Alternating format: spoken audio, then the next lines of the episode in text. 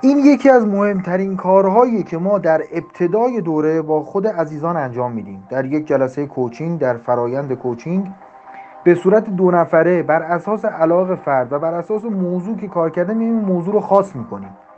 در یک بازار هدف خاص در یک زیر عنوان خاص و با تکنیک هایی که وجود داره این موضوع رو خاص می‌کنیم.